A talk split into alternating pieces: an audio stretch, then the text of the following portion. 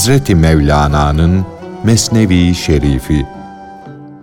Seslendiren Enes Ergür.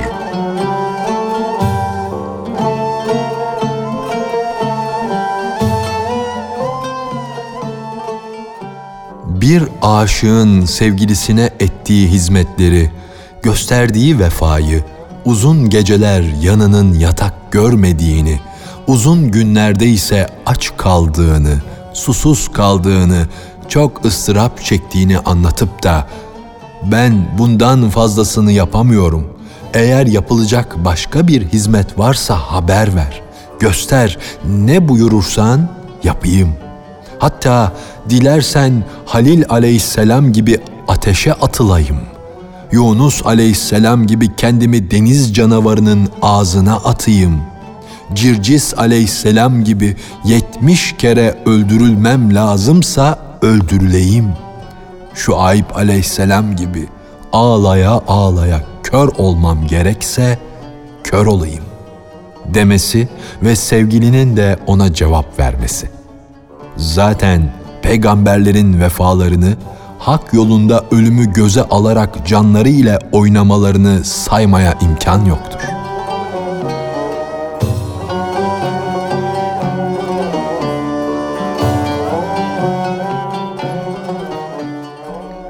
Bir aşık sevgilisinin huzurunda yaptığı hizmetleri sayıp döküyor ve ona diyordu ki: Senin için şunları yaptım, bunları yaptım.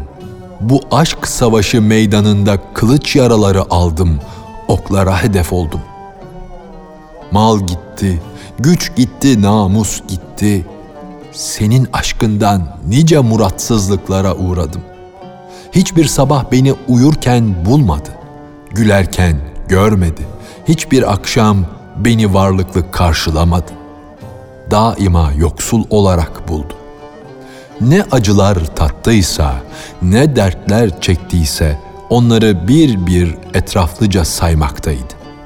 Bunları sevgilisinin başına kakmak için değil, aşkına yüzlerce şahit olarak sayıp duruyordu. Aklı olanlara bir işaret yeter de artar bile. Ama aşıklardaki o susuzluk nasıl giderilebilir?'' Aşık yorulmadan, usanmadan sözünü tekrarlar durur. Hiç balık bir işaretle duru suya kanar mı? Aşık o eski derdi, temiz, tükenmez olan o aşk derdini yüzlerce defa anlattığı halde ne söyledim ki?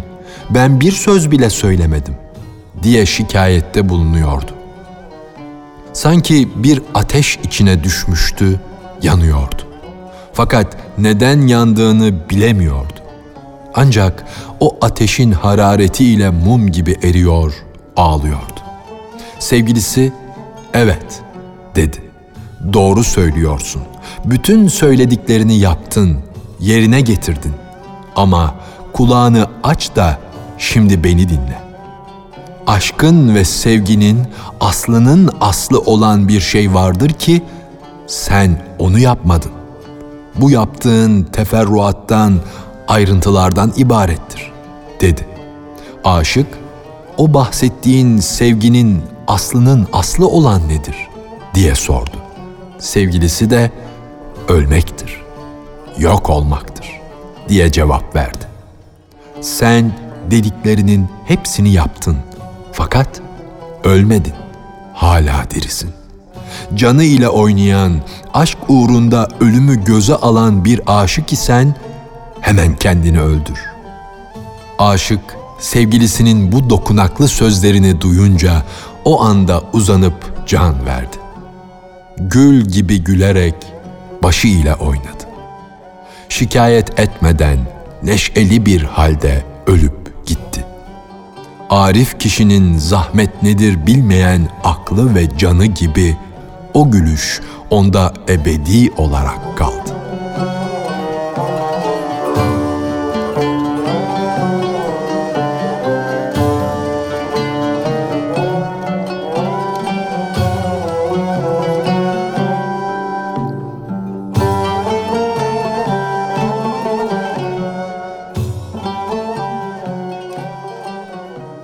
Ayın nuru iyiye de kötüye de vurur. Temiz yerlere de kirli yerlere de düşer. Fakat kirlenmeden temiz olarak yine aya döner.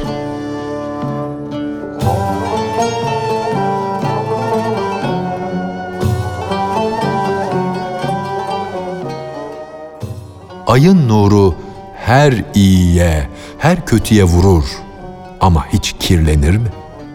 Ayın nuru akıl ve can nurunun Allah'a dönüp ulaşması gibi yine tertemiz halde aya döner gider. Ayın ışığı yoldaki pisliklerin üzerine düşse bile pislenmez, temiz kalır. Çünkü temizlik onun vasfıdır, huyudur. Bu yüzdendir ki iğrenç pisliklerden, kirliliklerden onur pislenmez, kirlenmez. Güneşin nuru da öyledir. Geri dön emrini alınca acele aslına döner. Güneşin nuru ne külhanlarda kirlenir, pislenir ne de gül bahçelerinin güzel kokularından, renklerinden onda eser kalır. Gözün nuru da nur gören kimsenin varlığı da kendi asıllarına geri döner. Fakat onların sevdası ovalarda, çöllerde kalır.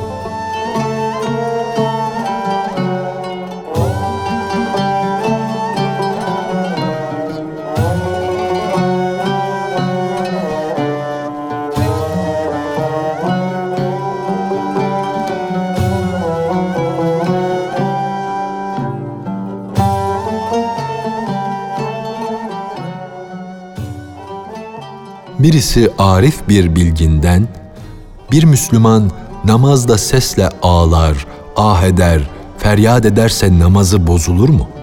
diye sordu. O arif bilgin de dedi ki, akan yaşın adı gözyaşıdır.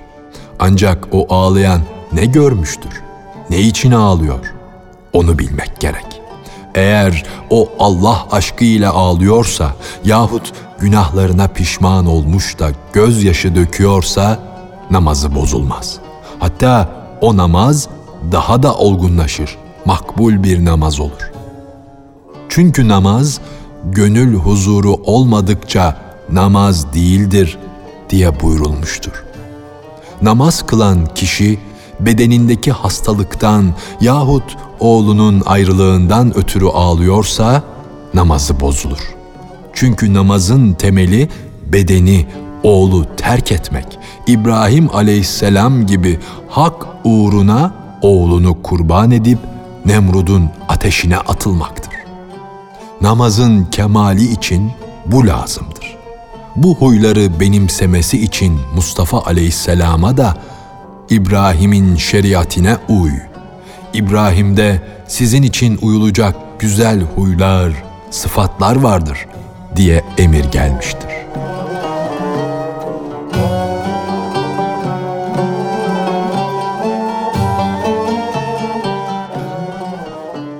Birisi müftüden gizlice sordu. Bir adam namazda feryat ederek ağlarsa, acaba o ağlayan adamın namazı bozulur mu, bozulmaz mı? Yahut da namazda gözyaşı döktüğü için namazı caiz olur da daha mı makbul ve mükemmel bir namaz olur? Müftü, gözyaşı denen o yaş ne için akıyor? O ne gördü? Ne sebepten gözyaşı döküyor? Önce bunları bilmek gerek. Acaba gizli alemlerden ne gördü de o gözyaşları kaynağından akmaya başladı? O yakaran, yalvaran, hulus ile namaz kılan kişi ise o alemi görmüşse feryat edişi, ağlayışı yüzünden onun namazı daha kıymetli, daha makbul olur. Fakat o ağlayış bedene ait bir acıdan, hastalıktan yahut matem yüzündense ip koptu, iyi kırıldı demektir. Yani hiçbir işe yaramaz.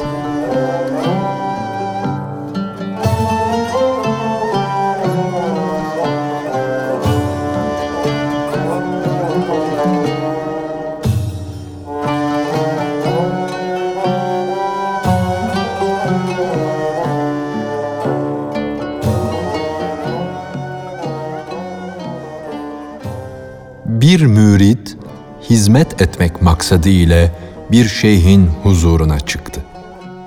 Bu şeyh kelimesiyle yaşça büyük, ihtiyar olanı değil, akıl ve marifet bakımından, anlayış bakımından üstün, büyük olanı kastediyor. Hazreti İsa da çocuktu. Çocuktu ama beşikte konuştu.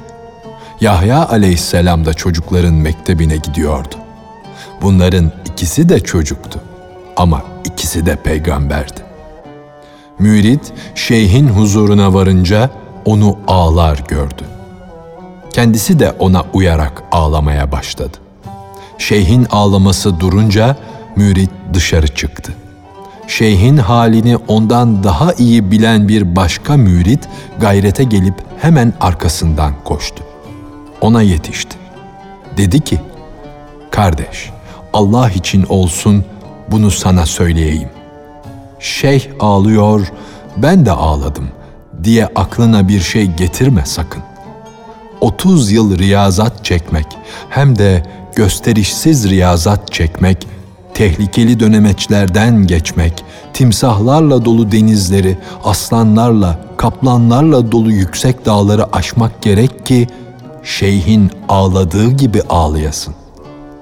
Bütün bu zahmetlere, zorluklara katlanmakla beraber o ağlayışı elde edememek de var. O makama erişebilirsen, yeryüzü bana gösterildi diye Cenab-ı Hakk'a çok çok şükretmen gerek.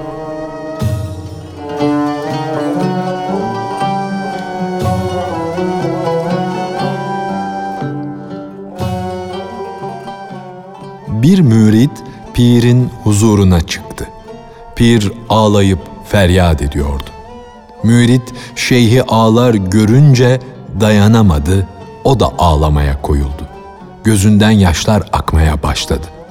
Bir dost, kulağa duyan bir dosta alaylı, gülünecek bir şey söylerse bir kere güler. Sağırsa o söze iki defa güler. Birinci gülüş herkesi güler görerek onlara uymak, onları taklit etmek içindir. Sağır da o anda onlarla beraber güler ama onun gülenlerin neden güldüklerinden haberi yoktur. Sonra neden güldünüz diye sorar. Sebebini anlayınca ikinci defa güler. Mukallit yani taklit eden kişi sağıra benzer. Kendisinde bulunan sevinç, neşe, sağırın sevinci gibidir. Kendi içinin sevinci değildir. Taklit bir sevinçtir.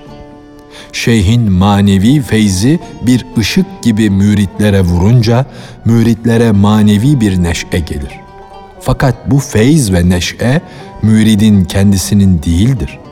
Şeyhten gelmektedir. Bu hal, su içinde bulunan sepetin su ile dolmasına benzer. Cama vuran ışığın parlaması gibidir. Bu hali kendilerinden sananlar noksanlığa, hataya düşerler. Sepet sudan çıkarılınca içindeki ırmak suyu akar gider ve sepet boş kalır. Kendisini su ile dolu sanan inatçı sepet de hatasını anlar. Cam da ay batınca o parıltıların o ışıklar saçan aydan olduğunu anlar. Kalk emri onun gözünü açınca seher vakti gibi ikinci defa güler. Bu defa aklı başına gelir de önce halkı taklit ederek güldüğüne, daha doğrusu kendi güldüğüne güler. Kendi kendisine der ki, bunca uzun ve uzak yollardan geldim. Meğer hakikat bu hakikat imiş. Sırlar hep o sır imiş. Ben o vadide kendimden uzak olarak, kendimi bilmeyerek, anlamayarak neşeleniyor, seviniyor, körlüğümden, hamlığımdan ne hayaller kuruyordum, neler umuyordum. Halbuki ne çıktı? Tersi. Anlatışım meğer bana ters ve yanlış şeyler gösteriyormuş. Yoldaki çocuğun düşüncesi nerede? Olgun kişilerin düşüncesi nerede? Nerede onun hayal kurması? Nerede dosdoğru olan hakikat? Çocukların düşünceleri ya dadı olur yahut süt. Ya kuru üzüm isterler ya ceviz yahut bağıra bağıra ağlarlar. O mukallit ince, derin bahislere girişir, deliller getirirse de o illetli, hasta bir çocuğa benzer. Delil bulmakta, zor mevzulara girmekteki derinleşmesi onu basiretten, gönül gözünden de mahrum kılar. Sırrının sürmesi olan hakikati bırakmıştır da zor konulardan söz etmeye koyulmuştur. Ey mukallit! Buhara'dan dön de horluğa doğru yürü. Ancak bu suretle arslan bir er, gerçek bir insan olabilirsin. Sonunda kendi içinde bir başka buhara görürsün. Öyle bir ledünni buhara ki saflar yaran erler bile orada kurulan meclislerde kendilerinden geçmiş bir halde bir şey anlamaz bir hale gelmişlerdir. Haber çavuşu karada pek hızlı gider ama denize varınca damarı kopar.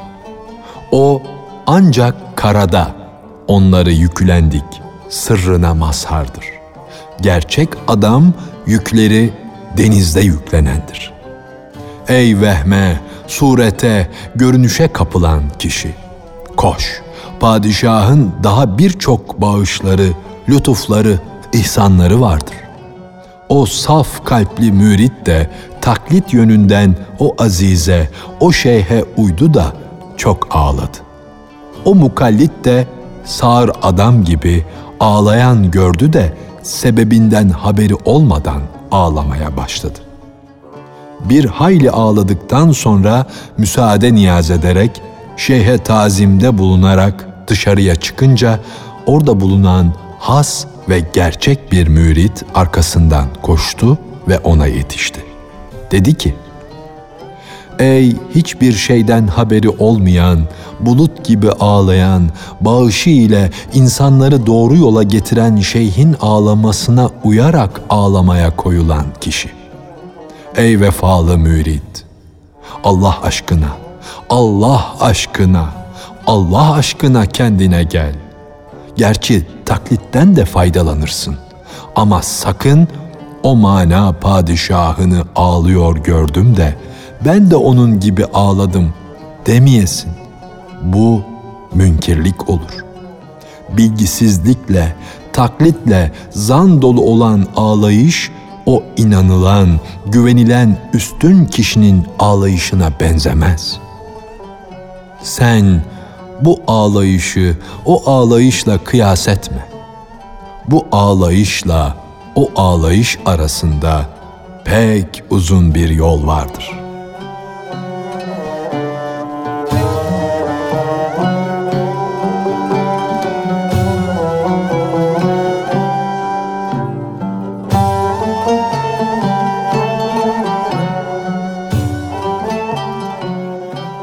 Hazreti Mevlana'nın Mesnevi Şerifi.